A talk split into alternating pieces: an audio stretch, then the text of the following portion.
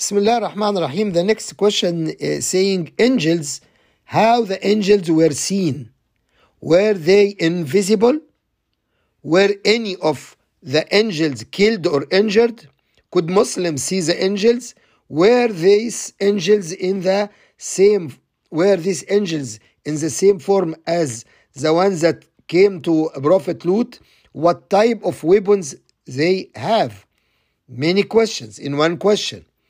How the angels were seen? They seen by both armies. They were seen as a as a fighters, as a horsemen on their horses, carry swords, carry spears, arrows, like any any regular army at that time. At that time. Both sides saw them. But the only difference that all of them were in white uh, dress. All of them were in white, white dress. Were they visible? Yes, of course, they were visible. Not only the Muslims saw them, the kuffar saw them.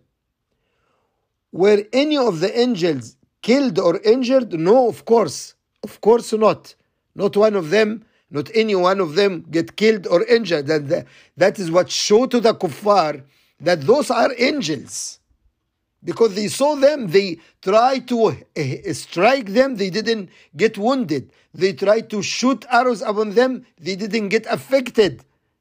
So they knew that, oh, those are angels for the kuffar. We have many account of narrations of the kuffar who became mu'min, Muslims later on, to give all these accounts, description. But the historian just try to cover this in their books out of hatred to the Prophet وسلم, as they cover many of the of the miracles of the Prophet, countless miracles of the Prophet وسلم. The historians, those non-Shia historians, they cover it. They did never stop uh, uh, uh, in front of these events to discuss it, to show it, even in movies. To show it, we have this movie Al Risala, the message. They show everything, but they never show this scene. while come to the a great movie like the Ten Commandments, which is showing a beautiful scene, how Allah subhanahu wa ta'ala divides the sea for Musa alayhi salam. That is how we deal with our prophet and how they deal with their prophet. That is the hatred of the character of the Prophet ﷺ, which come from the munafiqeen who were kuffar at the time of Badr and then they converted to Islam to be a worst enemy of Islam from inside the Islam. And those were mainly the supporter of Abu Bakr and Umar and Uthman and uh, lead all this fitna against Ahl al-Bayt alayhim salam.